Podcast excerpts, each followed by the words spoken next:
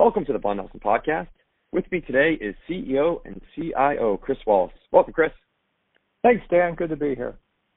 Well, Chris, uh, just want to lead off this podcast here. I, I forgot to mention it last uh, last week when we spoke. Last week was actually our 100th episode, uh, and we've continued to see, receive you know, great feedback, and we're continuing to see our, our listenership growing. So, you know, appreciate everyone on the other side of this um, and joining in. And um, first 100 were great, and, and, and looking forward to the uh, the next 100 here with you, Chris.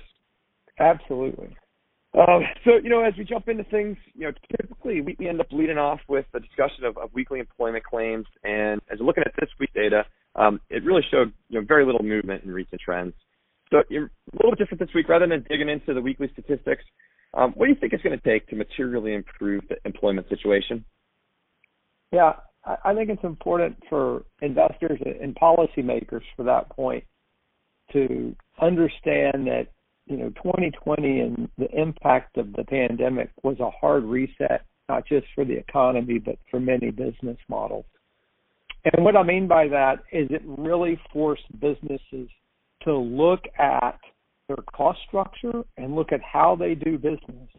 And because the impact of the pandemic lasted so long and you really couldn't rely on federal support as the rules were consistently changing and you know the concerns that you know, shifts in administration or priorities uh, would change the the support you had early in the pandemic businesses did what they always do and they adapt and they adapt very quickly.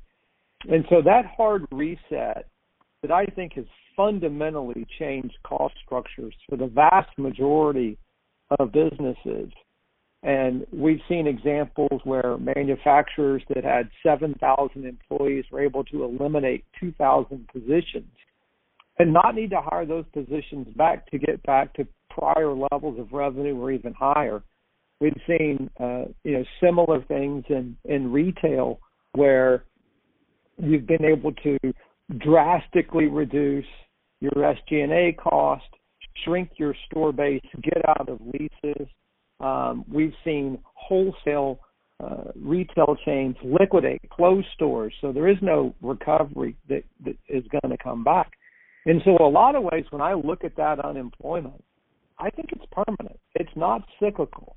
We are are well underway in the cyclical recovery. Now, that doesn't mean when we get leisure travel back um, and we get more services in the offering, yes, those jobs will come back, and it'll it'll be a meaningful part of the unemployed base that will be able to resume those activities. But to get back to where we were at the end of 2019 is going to take something altogether different. Uh, one, in a lot of cases, these aren't jobs where it's going to be easy to retrain, so it's easy to become permanently uh, out of the workforce. Two, we're already seeing in the data that there are jobs out there and there are people that have the skills to meet them. They're not wanting to come back. So it's also a hard reset for a lot of households to say, what are our priorities? Can we get by without that second income, or can we get by on a part-time um, income, maybe you know, uh, kind of off the books? And if so, they're not going to re-enter the workforce. So I think what it's really going to take is the right policies, smart policies. We may choose because for political expediency just to send checks. Uh, in a lot of ways, that kind of financial support may be needed, but it's going to be important that it's crafted in a way that it's not a crutch and, and prevents the employment gains that we ultimately are going to need.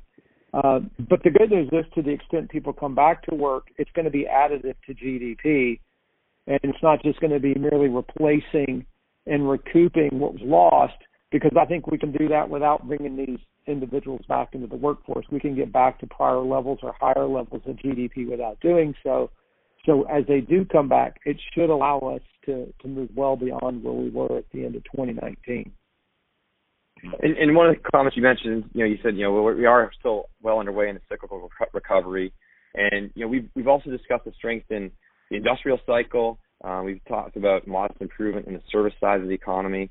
Uh, but you know, however, this this week the, the market is a reverse trend with the re, re, reflationary sectors, um, and as a result, yield curve steepening beneficiaries are selling off, and once again, we've seen large cap tech resuming leadership role. And, and so you think that the the market is starting to sniff out the renewed shutdowns and that they're finally impacting the recovery? Yeah, I, I don't think that's it. I, I think it's important that investors understand that we have two very powerful recoveries underway. And it's really difficult to uh, dislodge them from their trend. And that's both on the industrial side and the inflation recovery. They are well entrenched, they are global, and there's nothing near term that's going to offset those. And these events that we see, whether it's a renewed shock, uh, lockdown or other, you know, shocks that may show up, they're important, but they're really noise. They just, quite frankly, can't trump the business cycle and the and the economic cycle underway. They're just very powerful forces. And to kind of give you an idea, when you look at the recovery and the strength in housing, that easily has five, six, seven times the impact. Meaning housing activity and the multiplier through it is very, very powerful, infinitely more powerful than you know shutting down outdoor dining or seeing uh, you know a, a, a less of an improvement in employment or other elements. Um, it doesn't mean that it, it's a balanced recovery. It clearly isn't. But those two forces are very powerful and they're going to remain in place. Um, there are the very beginnings of indicators, and these indicators can be as good as nine to 12 months out, saying that the industrial recovery is going to peak. Um, and that's going to make 2021 very interesting because I expect we'll be very strong.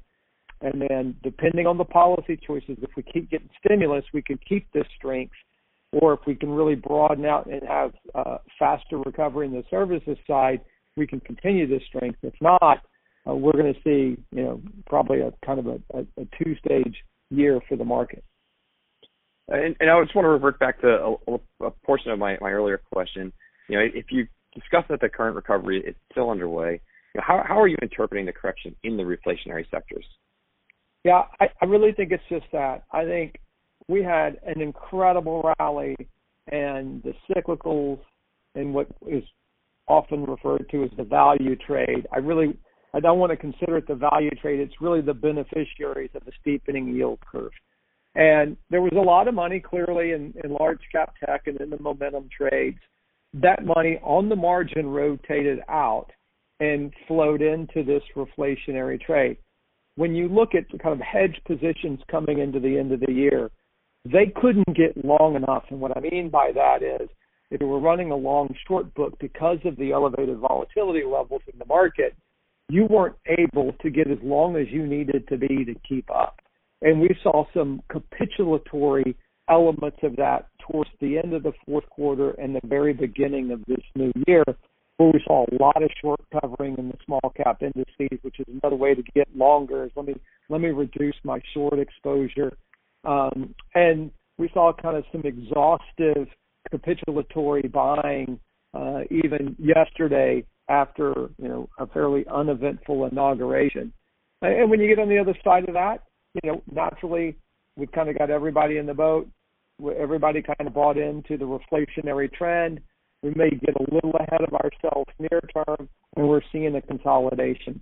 The other reason why I don't think it's anything more than a consolidation is volatility in the equity markets continues to decline, and it's declining across market caps and across subsectors, which is not an indication of fear. And at the same time, volatility in the treasury market continues to remain very elevated. So everything's still set up for a potential further breakout higher in treasury yields and a, you know, a further healthy move in the reflationary trade. It's really going to come down to, I think, we'll get through first quarter earnings. We'll have an idea of how much uh, companies have been able to improve their margin outlook. We'll see who's really comfortable giving guidance, and we all know if they do give guidance, they're going to give guidance that they expect to beat.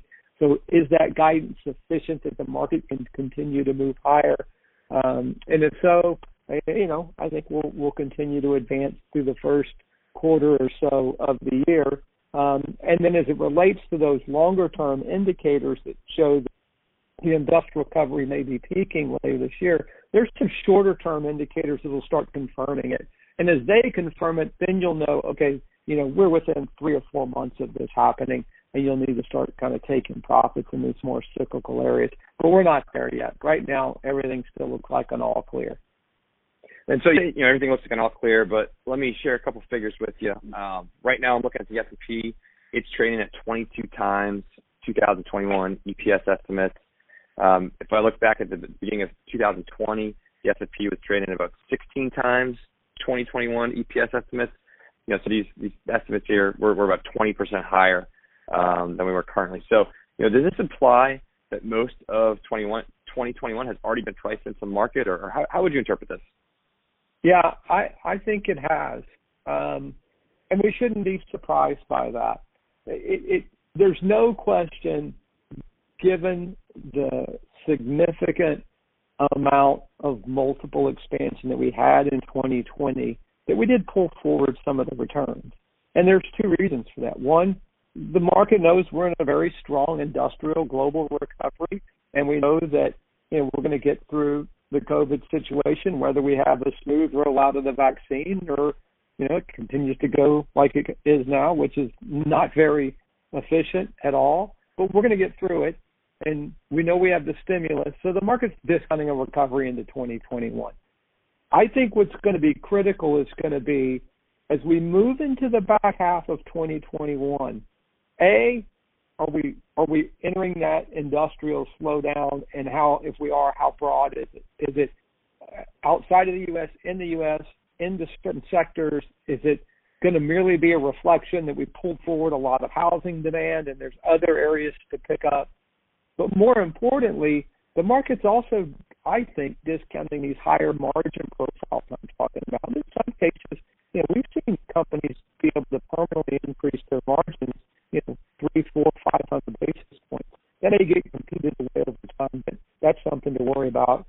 well beyond 2021. But what we need to do is we're getting to the back half of 2021 is be able to look at 2022 and say, ah, you know what, it's, earnings are still continuing to grow. And if we're comfortable that earnings are still moving higher as we look at 2022, and we're comfortable that the real rate of interest is still negative, then look, we can have great gains this year. But if either of those other scenarios plays out, where 2022 we really start to flatline in earnings growth, then I think we may be disappointed in 2021. Or if the earnings growth is, there for 2022, but real rates have started to move higher, which will start to impact some of these valuation measures, that may reduce some of the return potential in 2021.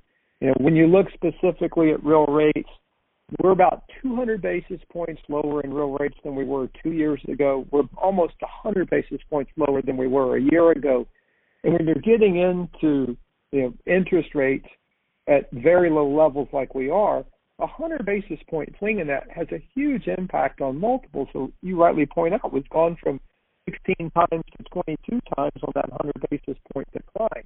Well, if we go up 100 basis points, we're going to give that back. You know, you could easily lose six multiple points on a base of 22. So, you know, it's a 20 to 35, 20 to 30 percent kind of decline in multiple, which means we do need to see those earnings come through in order to justify current levels.